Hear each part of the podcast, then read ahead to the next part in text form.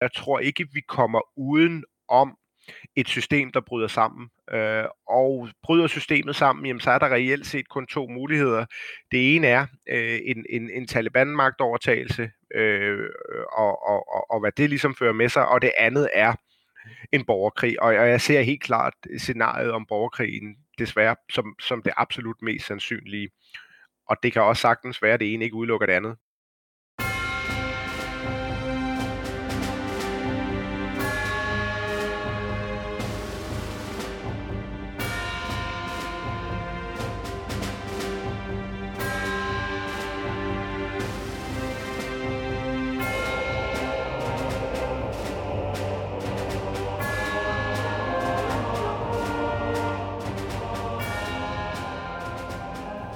Goddag og rigtig hjertelig velkommen til Krigskunst podcast, hvor øh, omdrejningspunktet undskyld, er interviews og samtaler med spændende og vidende personer om militære emner og sikkerhedspolitik.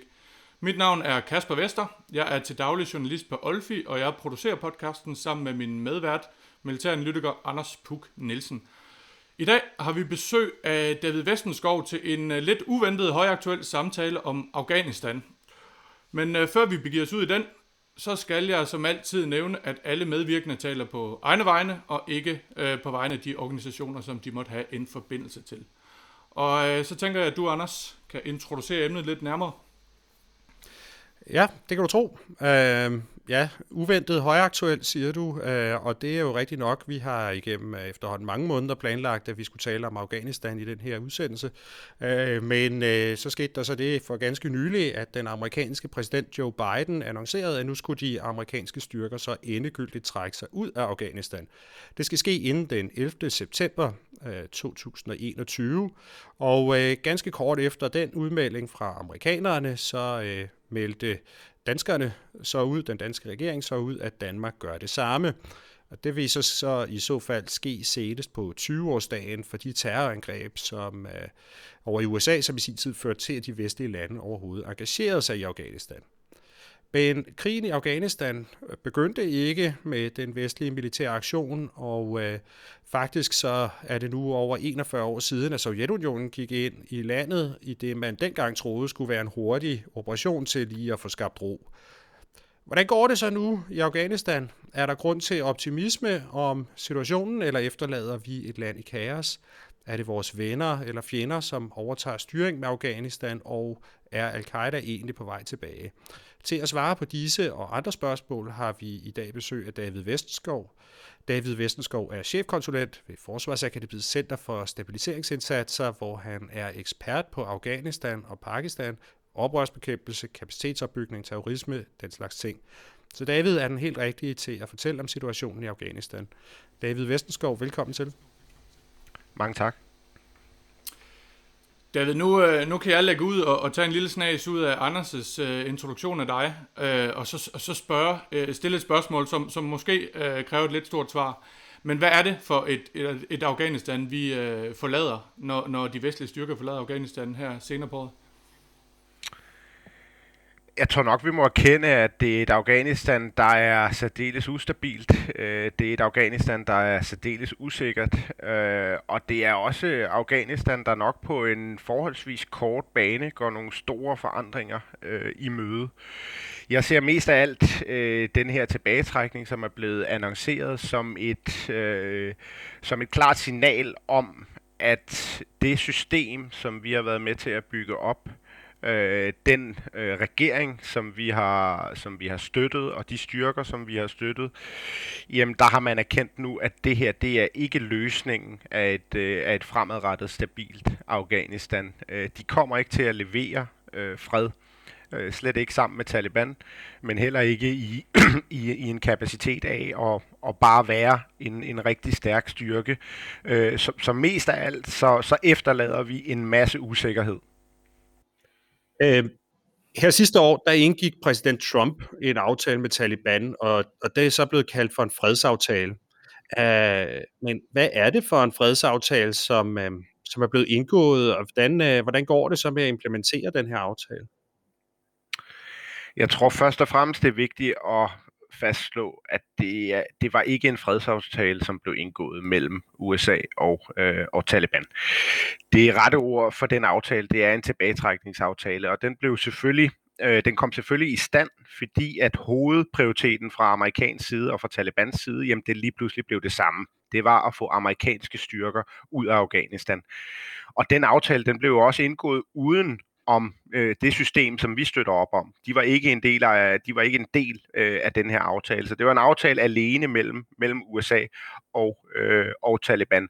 Og jeg sagde, jeg, jeg, jeg var ude at sige allerede dengang, at, at den aftale nok skaber mere tvivl og mere usikkerhed, end, end den vil skabe fred. Og det forløb, som vi også har set gennem de seneste 14 måneder, jamen det er jo rigtigt nok, at der bliver, der bliver startet de her interne øh, afghanske forhandlinger, som jo også var en del af aftalen. Men, men aftalen, øh, øh, kunne man sige, øh, lagde også meget klart ud, at, at det var bare, at der var tale om, at de her forhandlinger bare skulle i gang. Ikke at de skulle munde ud i noget. Og jeg tror, at øh, alle parter havde en, en klar forventning om, at, at den, de her interne forhandlinger, jamen, de ville ikke føre til noget. Og det har de jo heller ikke gjort. Man har brugt de første 14 måneder her på at diskutere, hvad skal der være på agendaen ved det første reelle møde. Man er sådan set ikke kommet længere end det.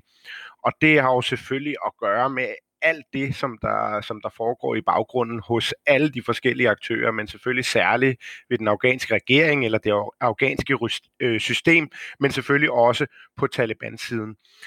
Og her kan man jo bare se, at det system, hvis vi tager det først, som vi har været med til at bygge op, jamen der ligger jo et helt klart incitament i det her system i at fastholde den her støtte udefra.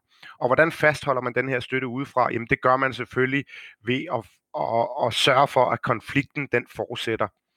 Hvis man så ser på Taliban-siden, jamen så bliver Taliban tit opfattet som en, øh, eller i talesat som en homogen øh, aktør.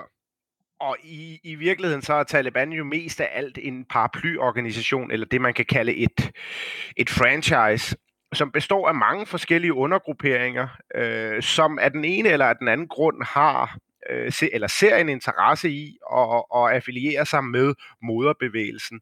Der er også en masse af de her underbevægelser, som jo lever af den her konflikt. Man skal huske på, at at den her konflikt har kørt i, i hvert fald gennem de seneste to årtier, og som der også blev nævnt i indledningen, også, også før det. Men hvis vi fokuserer på de seneste to årtier, jamen så er der mange af de her bevægelser, der har fået øh, deres magt, de tjener deres øh, penge gennem, at der er den her fortsatte konflikt. Og så længe man har en fælles fjende, et system at spille op imod, jamen så kan man godt være, øh, være, være en del af den samme bevægelse. Men hvis du tager den her fælles fjende ud af ligningen, jamen så vil man se øh, forskellige, øh, forskellige dele af, af Taliban-bevægelsen krakelere. Det er i hvert fald min analyse af det. Men hvad havde man så egentlig regnet med ved at indgå de her forhandlinger? Altså hvis det er sådan en fragmenteret bevægelse, hvem er det, man har siddet og forhandlet med, og, og havde man nogen realistisk forventning om, at det ville føre til, til et eller andet konstruktivt? Jeg tror ikke, man havde nogen realistisk forventning om, at det her ville føre til noget. Øh, de interne afghanske forhandlinger var mest af alt et, øh, hvad kan man sige, et amerikansk show øh, i forhold til at, at sætte et eller andet positivt aftryk øh, sideløbende med den her tilbagetrækning. Men det, altså det, det er helt klart drivende element i den aftale, der blev indgået mellem USA og Taliban, jamen det var at få de amerikanske styrker ud. Og så var det næsten, øh, så, så var det i hvert fald underordnet, øh, om øh, der var der var pro, øh, progression i de her øh, i de her forhandlinger. Og igen, du havde en afghansk regering, som ikke var en del øh, af de her forhandlinger. Deres incitament til at indgå i, i, i forhandlinger med, med Taliban kunne ligge på, på et meget lille sted. Øh, det var sandsynligvis kun fordi, at, at USA og chefforhandleren Khalilzad øh, bad dem om at gøre det, at de stillede op, fordi de jo stadig har det her store sponsorat udefra, som, som de er afhængige af. Så derfor stillede de selvfølgelig op.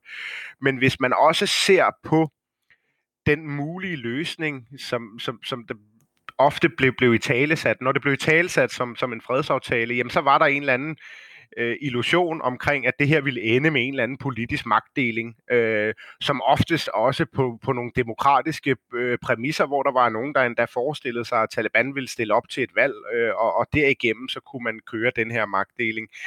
Øh, men, men hvis man ser på, hvor parterne står, jamen så, står vi, så stod man fra, fra Taliban-siden og gør det stadig og siger, at der kommer ikke til at være en republik i, øh, i Afghanistan, øh, og det kommer ikke til at have noget som helst at gøre med Ashraf Ghani. Hvis man så ser på øh, regeringen, eller i hvert fald Ashraf Ghanis øh, tilgang til det her, så sagde han, jamen der skal være en republik, øh, og jeg skal være øh, en del af løsningen. Og det er jo ret svært at se et kompromis mellem de to øh, positioner. Øh, og det tror jeg selvfølgelig, altså det er jo ikke kun mig, der har den læsning. Jeg tror også, det var den klare læsning fra Talibans side. Jeg tror også, det var den klare læsning fra regeringens side. Men begge parter var enige i, ligesom at lade som om, at, øh, at, at, at nu, nu leder vi efter nogle mulige løsninger for at gøre amerikanerne øh, tilfredse. Og det havde de hver deres grund til at, at sørge for, at amerikanerne øh, stadig var, var ligesom tilfredse.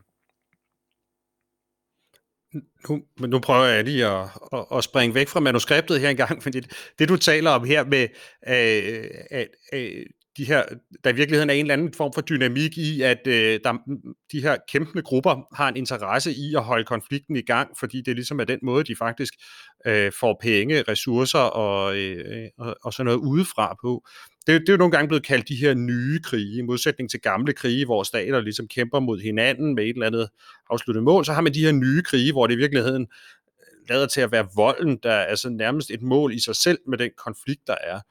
Øh, og og det kender man jo så mange steder fra Afrika og Asien og andre steder, det her fænomen. Men hvordan håndterer man det egentlig? Hvad, hvad gør man i virkeligheden ved sådan nogle af de her konflikter, hvor øh, øh, altså, hvis, hvis på, på et lidt mere generelt plan, så hvor, hvor krigen ligesom får sin egen dynamik og, øh, og bliver et formål i sig selv. Er det rigtigt, at, at er det godt set af amerikanerne at sige, det her, det må vi nu, nu må vi simpelthen ud af det her, fordi det giver ikke nogen mening at blive her. Synes, synes du, det, Giver det mening? Øh, det giver i hvert fald mening, at man er kommet til den erkendelse, at, at det her kommer ikke til at løse sig med, øh, med, med, med massiv øh, vestlig eller amerikansk øh, tilstedeværelse. Jeg, jeg tror også, at, øh, at, at man kan sige, eller jeg tror også, at, at man kan hæve det, at det her Afghanistan var nok den sidste type øh, af den her missioner, hvor vi ser altså et stort antal boots øh, on the ground. Øh, så, så selve erkendelsen om, at der ikke kommer en, en, en løsning efter den her øh, model, jamen det, det vil jeg mene, jamen det er sådan set rigtigt set. Det man selvfølgelig kan diskutere, det er, det er måden, øh, hvorpå man afslutter det. Øh, fordi man har kørt nu gennem to årtier, satset massivt på en national partner, øh, og år for år har man sagt, jamen det er den her partner, som, som, som der skal stå så stærkt som muligt, som der skal være en del af, af Afghanistans fremtid, øh, og, og, og særligt også i forhold til sikkerheden, skal kunne håndtere øh, sikkerheden inde i landet. Så vi, vi booster bare den her partner op så meget som muligt. Øh, jo flere soldater, øh, jo bedre. Øh, de institutioner, der er, de civile institutioner, såvel som de militære institutioner, jamen, jo stærkere øh, de er, jo bedre. Og der, hvor man så øh, er, er, er endt ved den her erkendelse om, at det her kommer ikke til at kunne lade sig gøre, jamen så står man bare lige nu med et kæmpe monstrum, som både på den civile side og den militære side er øh, fuldstændig afhængig af finansiering udefra. Det vil sige, det, det er ikke bæredygtigt i en afghansk kontekst. Det bliver aldrig bæredygtigt øh, i, en, øh, i en afghansk kontekst. Øhm, og og det, det, særligt i forhold til øh, sikkerhedsstyrkerne, jamen der står du jo med, øh, med, med en her på et sted mellem 100 og 200.000 mand, som for 95% vedkommende er finansieret øh, nærmest direkte øh, af USA.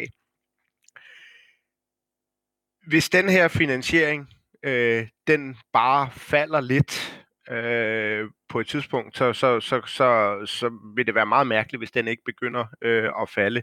Jamen så vil du stå med, med en, en masse arbejdsløse soldater, som ikke vil kunne gå ud og få job øh, i alle mulige andre øh, sektorer, men vil begynde at lede efter andre øh, arbejds, øh, arbejdsgiver. Og lige præcis det her, det er jo også interessant i forhold til, hvis vi, hvis vi forestiller os, at der kommer en magtovertagelse fra Talibans side. Altså de, de ligger maksimal pres rundt omkring i, i landdistrikterne, øh, og der er en vis sandsynlighed for, at de også begynder at tage nogle af befolkningscentrene i takt med, at vi, øh, øh, at vi trækker os tilbage. Jamen, fra Talibans side, der er det jo heller ikke kun positivt det her, fordi hvis de overtager magten i Afghanistan, så vil de også overtage problemerne, de vil også overtage de her øh, budgetudfordringer, der er. Taliban har ikke råd til at aflønne alle de her øh, alle de her soldater. Øh, og jeg har ikke fantasi til at forestille mig, at, at, øh, at Vesten her under Danmark vil overholde en, en forpligtelse frem mod 2024 til fortsat at finansiere sikkerhedsstyrker, hvis det er under øh, Taliban-kommando. Øh, så, så, så en masse af de her soldater, jamen de vil jo så blive, de vil jo så blive skyllet ud i arbejdsløshed, og de vil jo selvfølgelig vandre hen til, til nogle af de her, øh, hvad kan man sige, mere eller, eller mindre kendte øh, krigsherrer typisk, eller eller, eller andre grupperinger. Det kan også være regionale staters efterretningstjenester, som, som gerne vil ind og, og ligesom sikre egne interesser. Og alt det, det peger jo øh, med, med klare, øh, med klare øh, retninger på, at, øh, at, at vi får en, øh, en, en ny borgerkrig. Er der, kan man forestille sig, at Vesten kommer til at spille nogen rolle? Nu, nu bliver det ikke militært i hvert fald, men på anden måde øh, får nogen rolle at spille i Afghanistan øh, fremover? I form af, af, af, du nævner det her med, med, hvad skal man sige, økonomiske midler og sådan nogle ting. Er der andet, vi fra Vesten kommer til at gøre for, at, for at undgå den her situation? Det er de her dystre udsigter, du nævner. Altså jeg tror indledningsvis, så vil man lægge op til, at man vil fortsætte den her støtte til, øh, til systemet, man vil fortsætte støtten til, øh, til, til sikkerhedsstyrkerne, og man vil understøtte øh, en demokratisk udvikling, man vil understøtte øh, de, demokratiske bevægelser, og det, man er jo stadig øh, man, er jo, man har stadig hovedpartneren øh, i, i Kabul ved det afghanske system. Der, hvor jeg synes, at filmen knækker lidt, det er, at hvis man ser på sikkerhedssituationen nu, så har vi nogle afghanske sikkerhedsstyrker, der sådan set er presset, presset i sådan en grad, at de taber terræn hver dag, de taber, øh, de taber mandskab hver dag, øh, både i operationer, men også folk, der, øh, der deserterer.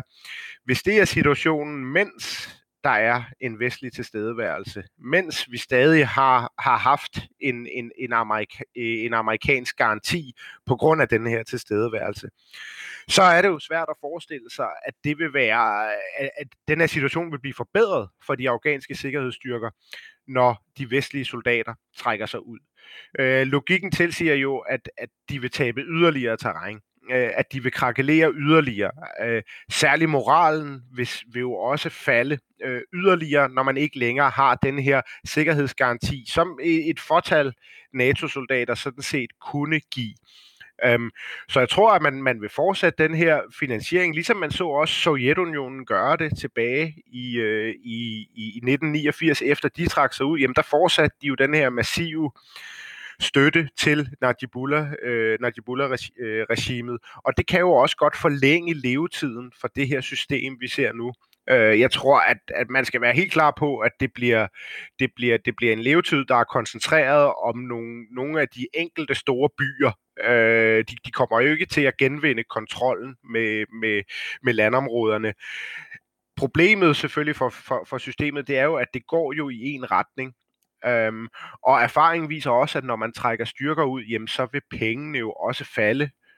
Øh, så vil det pengetilførselen også dale. Øh, og, og det tror jeg også, den vil gøre forholdsvis hurtigt. Hvis man også ser på et af kerneargumenterne i Bidens øh, udmelding, jamen så er det jo selvfølgelig, at vi kommer ikke til at bringe en løsning, men, men lige efter kommer jo det her argument om, at vi har brugt så mange penge, og situationen er ikke blevet bedre. Vi kan fortsat godt bruge penge, efter vi er trukket tilbage, men det vil ikke forbedre situationen. Altså, og, og jeg vil også sige, jo flere penge vi propper i systemet, jamen jo, jo større pres vil Taliban også søge at lægge øh, militant. Øhm, så, så igen, som jeg ser det, jamen, så har man erkendt, øh, at det her system, jamen, det har en udløbsdato, som, som nærmer sig øh, med, med drastiske skridt. Og jeg tror ærligt talt ikke, man er helt klar over fra vestlig side, hvordan man vil gribe det her an.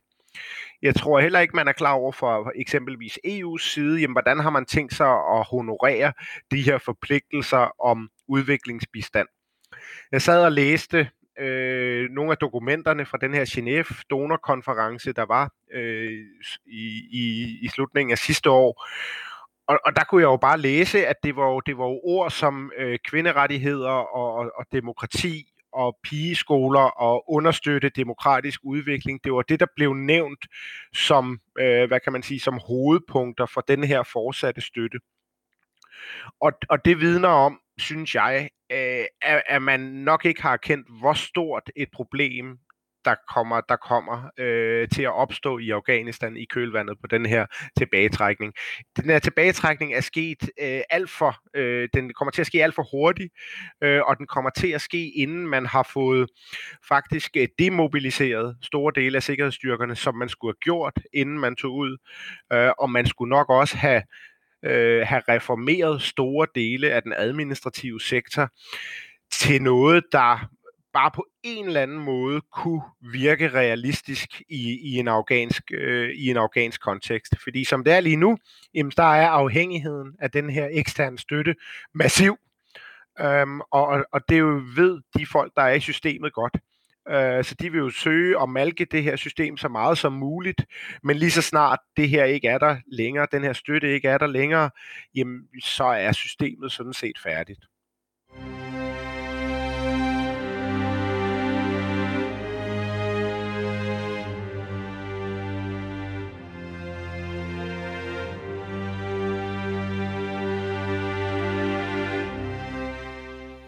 Og, og det kan man jo sige, det er jo slemt nok for de afghanere, der bor i landet, som kommer til at leve under det her.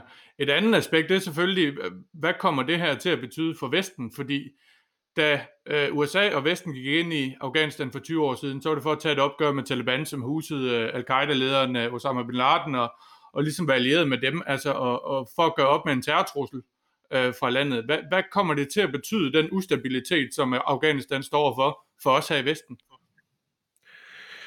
Jeg tror indledningsvis, øh, så vil, øh, vil voldshandlingerne øh, eskalere.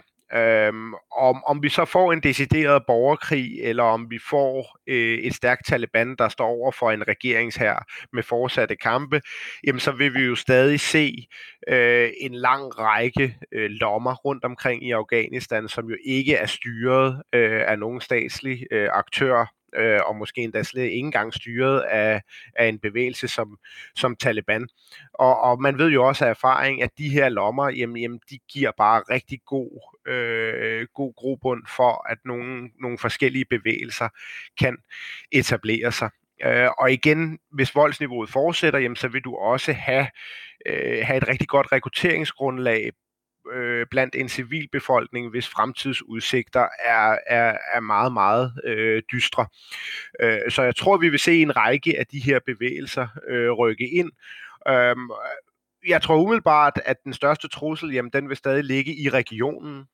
Øh, jeg tror også, at, at de sidste de sidste 20 år har jo også haft en øh, har jo også bidraget positivt til at give vestens øh, efterretningstjenester øh, og give øh, det informationsbehov, man har i forhold til at øh, i forhold til at imødegå nogle af de her øh, nogle af de her trusler, øh, at det er blevet forbedret. Så, så jeg tror ikke, at det er sådan, at vi står om, om to år og så kigger på fire nye fly, der styrter ned i, øh, i, i, i New York og øh, og Washington. Øhm, men det er klart, på en, på en længere bane, jamen, så, er der, så vil der jo være nogle udfordringer med de her bevægelser, som, øh, som etablerer sig. Øh, og mange af bevægelserne har jo også som fast erklæret mål at udføre nogle angreb i, rundt omkring i Vesten. Og jeg tror egentlig, at den største trussel, det var også den trussel, som jeg så islamisk stat egentlig øh, udgjorde for Vesten. Det var sådan set ikke, at der sad en eller anden operationsgruppe nede i Raqqa og planlagde øh, et angreb ned øh, til, hvad kan man sige, til punkt og prikke. Det var i langt højere grad det med, at de havde et territorie, og de havde et brand, brand, der gjorde, at de kunne række ud til, til, til, til forskellige øh, mindre grupper, eller lone wolves, eller hvad vi kan kalde det, men de fik en appel, der gjorde, at folk kunne ligesom se, at de ligesom kunne, de, de kunne gøre noget i, i en større sags tjeneste. Og, og der kan vi jo også godt komme hen i Afghanistan, at det kommer til at minde en hel del øh, om Syrien øh, og, og Irak også, øh, og så med, med, med de trusler, som, som der er forbundet med det. Det er den ene øh, store implikation for Vesten. Den anden store implikation, det er jo selvfølgelig en massiv flygt, øh, flygtningestrøm. Øh, igen, borgerkrigen i Syrien producerede øh, øh, store folkemængder, der bevægede sig mod Europa. I forhold til, til Afghanistan, jamen, der vil jeg tro, at det, det vil være de samme scenarier, øh, scenarier hvis ikke værre. Øh, fordi i Afghanistan, der har vi sådan set også øh, Øh, trods alt en stor del af befolkningen, som har troet på det her, som har arbejdet for øh, for det her system, som, som vi har, har, har opbygget. Det er klart, at nogle af dem i toppen, det er jo, de, de er jo dybt korrupte og, og, og vil sandsynligvis se på andre muligheder for at, for at manifestere deres magt i Afghanistan. Men det store lag af folk, der ligger under, som har arbejdet i ministerierne på, på gulvet, øh, som har været skolelærer i Kabul, som har øh, været handlende, som har arbejdet i mediebranchen, Jamen, jeg tror da, at de allerede nu sidder og, og ser på muligheden for at, for, for, for at gå mod Europa. Og, og hvis vi så får det her stigende voldsniveau, hvis vi får de her borgerkrigslignende øh, tilstand eller en decideret borgerkrig, jamen, så vil vi jo også se folk, der decideret vil være drevet på, drevet på flugt, øh, som, som så vil bevæge sig mod den, den, den iranske grænse, og må ikke, at de lukker dem igennem, hvis det er en tilpas stor flok nok. Øh, og, så, og så vil Europa også stå med, med, med, med et nyt øh, flygtningeproblem.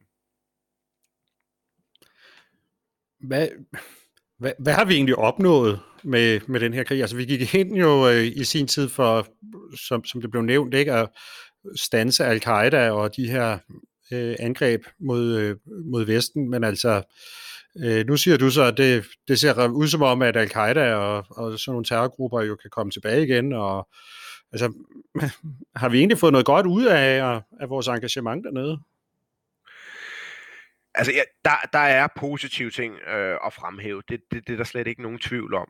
Øhm, og, og det er jo selvfølgelig, hvis vi kigger på øh, på uddannelsesområdet, på sundhedsområdet, jamen så er der jo sket nogle altså nogle, nogle virkelig markante skridt. Altså det er altså ikke bare noget, politikerne siger. Altså der, der er sådan set hold i, i, at den her fremgang har været, har, har, har været voldsom. Øhm, og igen, man kan også bare kigge på, på sådan basale ting som børnedødelighed øh, og gennemsnitslevealder. Altså det er, det er steget markant øh, under den her tilstedeværelse. Men jeg tror i virkeligheden, den største, øh, hvad kan man sige, den største forandring, vi har skabt, det er jo nok mere den, vi kommer til at skabe. Øh, fordi at den her tilstedeværelse gennem to årtier, den har jo uanset hvad, så har den, så har den sikret en, øh, en lind strøm af informationer ind til en, to, måske endda tre generationer af afghanere. De har fået en idé om, hvordan et samfund kan se ud, øh, hvordan et samfund kan se ud. De har fået en idé om, hvordan verden udenfor øh, lever, øh, at der er noget, der hedder øh, rettigheder, at der er noget, der hedder øh, få en god uddannelse, at der er noget, der hedder et, et ordentligt sundhedsvæsen. Øhm, og det vidensniveau, de har opnået, det er jo ikke noget, man bare kan tage væk fra dem. Øh, det, det er jo kan selvfølgelig godt gå hen og blive lidt øh, abstrakt, øh, men, men jeg tror, effekterne af det her, jamen det er noget, vi vil se på en 5, 10, 15 år, år i bane hvor vi kan se, jamen det, det her engagement fra vestens side i Afghanistan, jamen det har sådan set skabt et samfund, hvor tiden fra 96 til 2001, jamen den kommer ikke tilbage. Altså det kan godt være, at vi får et Taliban-styre, der, der prøver at etablere nogenlunde det samme med de samme regler. Øh, deres problem er, at, at, at nu vil det være dem, der kæmper mod tiden. Altså, øh, fordi de har en yngre befolkning, som, som vokser op, øh, som, som ikke er med på det her. Øh, altså den her samfundsorden, den, den, den vil de ikke. Øhm, så, så, så den udfordring, øh, den udfordring vil de få. Øh, så, så jeg tror også, at der kommer noget efter hvor vi sådan rigtig kan se, at det har sådan set haft en effekt. En, en parallel uden øvrige sammenligninger er jo også øh, et land som Vietnam, øh, hvor at, at krigen også blev, altså den amerikanske tilstedeværelse også blev talesat som, øh, som, som, som altudlæggende, og der sådan set ikke var noget positivt øh, at trække ud fra det. Øh, og det var jo, øh, det var jo færre år, end, end, der, end der er tale om her.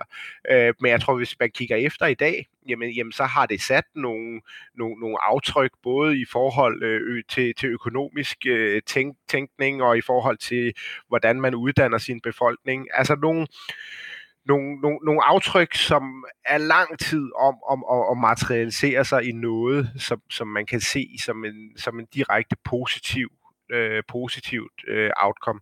Øh, og det, det tror jeg sådan set også vil være tilfældet for øh, Afghanistan. Desværre tror jeg bare, at vi skal igennem noget rigtig grimt, inden vi kommer dertil. Øh, og jeg tror ikke, vi kommer uden om et system, der bryder sammen. Øh, og bryder systemet sammen, jamen, så er der reelt set kun to muligheder. Det ene er øh, en, en, en Taliban-magtovertagelse, øh, og, og, og, og hvad det ligesom fører med sig, og det andet er en borgerkrig. Og, og jeg ser helt klart scenariet om borgerkrigen desværre som, som det absolut mest sandsynlige. Og det kan også sagtens være, at det ene ikke udelukker det andet. Vi kan sagtens se en Taliban-magtovertagelse først, efterfulgt øh, af en borgerkrig. Men øh, okay, så en, en, en lidt hård øh, fremtid for Afghanistan på, på den korte bane, og så måske en lille smule grund til optimisme på, på den lidt længere bane. Øh, hvordan kan vi så støtte øh, en positiv udvikling i, i den her proces, der kommer? Hvad, hvad, hvad skal Vesten gøre? Jeg tror, at man skal skifte fokus, øh, og jeg tror, at det i høj grad handler om at, at ligesom acceptere øh, den her erkendelse, som man også er kommet til fra amerikansk side. Øh, sige, det her nationale system, som man, øh, som man støttede fuldstændig op om og, og har satset på gennem to øh, årtier, jamen det kan vi ikke få til at fungere øh, uanset hvor mange penge vi poster i det, uanset hvor mange mennesker vi sender der ned, øh, både civile og militære, jamen, jamen, så er det ikke os, der kan designe sådan en løsning.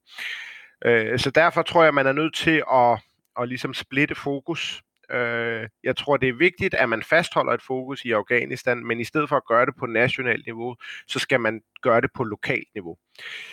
Det vil sige, at man skal ned og arbejde i, i hvad kan man sige, øh, på jorden i, i, i nogle meget snævert definerede områder, hvor man kan arbejde med, med, med stridende lokale partner, partnere og få dem til at indgå aftaler. I den ramme, der, der kommer NGO'erne jo også til at spille øh, en stor rolle øh, i forhold til, øh, at man stadig kan levere nogle af de her basale ting. Øh, jeg tror, at der ligger en mulighed der. Jeg, jeg tror øh, jo netop, at, øh, at, at, at der er en splittelse også på Taliban-siden, øh, ligesom der også er på, på regeringssiden, og mange af de her stridende parter ude i, i de mere tyndt befolkede områder, jeg, altså de, de er jo selvfølgelig også trætte af at kæmpe. Øh, de leder også efter, øh, hvad kan man sige, mulige, mulige fredsløsninger. Øhm, så er der selvfølgelig også nogen, øh, der ikke gør, øh, men, men det er jo så det, man kunne målrette indsatsen øh, mod, øh, altså lokalt. Det vil sige etablere nogle lokale, om det er deeskaleringszoner eller, eller, eller fredszoner. Det tror jeg sådan set kunne have øh, en gang på jord. Øh, og igen, man skal heller ikke have nogen illusioner om, at det så er et eller andet fix, der, der, der, der så løser det hele. Øh, men, men det kan være små skridt i, i en eller anden bottom-up øh, approach. Så kan det være små skridt øh, i, en, øh, i en rigtig retning. Øh, og uanset hvad, hvis det reducerer vold, øh, i, i det pågældende område, jamen, jamen, så vil jeg sådan set sætte baren for succes der øh, så tror jeg sådan set, man kunne få noget, noget håndgribeligt øh, sådan set også at måle på. Den anden del, det er jo selvfølgelig det regionale fokus, øh, og det er jo også noget, som jeg synes, man har negligeret øh, ja, gennem, øh, gennem stort set hele øh, tilstedeværelsen. Og når jeg siger regional, så mener jeg selvfølgelig primært Iran øh, og Pakistan. Øh, jeg tror, at man har øh, mere eller mindre øh, bevidst øh, overset de her kerneinteresser, kernesikkerhedspolitiske interesser, som både Iran og Pakistan har i forhold til, hvordan øh, Afghanistan ser ud øh, politisk. Øh, Pakistan og Iran er jo tit blevet fremstillet som, som øh, ja, det er jo onde mænd i sorte tårne, øh, der vil krig for krigens skyld, og sådan set bare vil, vil, vil ødelægge Afghanistan. Men det er klart, hvis man graver lidt mere ned i de beslutninger, der træffes både, både på den ene og på den anden side, jamen så bunder de jo i en øh, i en øh, i hvert fald en opfattet eksistenskamp. Altså både Iran og Pakistan opfatter sig selv som værende troet på, øh, på livet nærmest. Og de beslutninger, de træffer, jamen de skal selvfølgelig ses i den, øh, i den kontekst. Øh, Pakistan kan ikke leve med hvad som helst i Afghanistan, fordi de har også en anden konflikt i gang, som tager øh, det meste af deres fokus øh, med Indien. Øh, og Iran øh, ser sig selv som omgivet af, øh, af fjendtlige stater, som sådan set øh, gerne vil, vil, vil selve øh, ved selve den iranske stat øh, til livs. Øh, og, og deres beslutninger skal selvfølgelig ses øh, i den sammenhæng. Begge lande er jo selvfølgelig mest af alt optaget om at sikre, øh, sikre grænserne, øh, sørge for, at, øh, at krigen ikke bliver trukket ind øh, i, deres, øh, i deres eget land, og, og der tror jeg godt, at man, øh, at man diplomatisk kunne arbejde videre fra vestlig side. Det tror jeg også et land som Danmark kunne. Øh, det, det behøves ikke være i en eller anden stor, øh, stor skala. Men det handler jo selvfølgelig om at få etableret nogle af de her kanaler, øh, hvor man også får, får, får i talsat, at det kan godt være, at det ikke er nogle løsninger, som vi måske synes er, er verdens bedste i forhold til der, hvor vi kommer fra. Men hvis du ikke tilfører øh, det her arbejde, lad os kalde det stabiliseringsarbejde, en eller anden bæredygtig øh, dimension, jamen så er det sådan set ligegyldigt, hvad for en løsning du finder frem til. Hvis Iran eller Pakistan ikke bryder sig om det, de ser inde i Afghanistan, så skal de nok få det ødelagt. Altså, og så er det ligegyldigt, hvordan den her løsning ser ud. Så at få identificeret deres røde linjer, og sørge for at arbejde øh, på den rigtige side øh, af de her røde linjer, øh, det, det vil give et, et boost til en, øh, til, til, til en stabiliseringsproces. Jamen, så er den øh, opfordring øh, givet videre til øh, vestlige diplomater, og så tror jeg, vi er nået øh, til vejs ende. David Vestenskov, tak fordi du vil være med. Selv tak. Og kære lytter, hvis du ikke allerede abonnerer på Krigskunst podcast, så kan du gøre det ved at gå ind på krigskunst.dk og finde det link, som passer til din foretrukne podcast afspiller. Vi udkommer cirka en gang om måneden, og hver gang er det med en ny samtale om et aktuelt militært eller sikkerhedspolitisk emne. På genhør.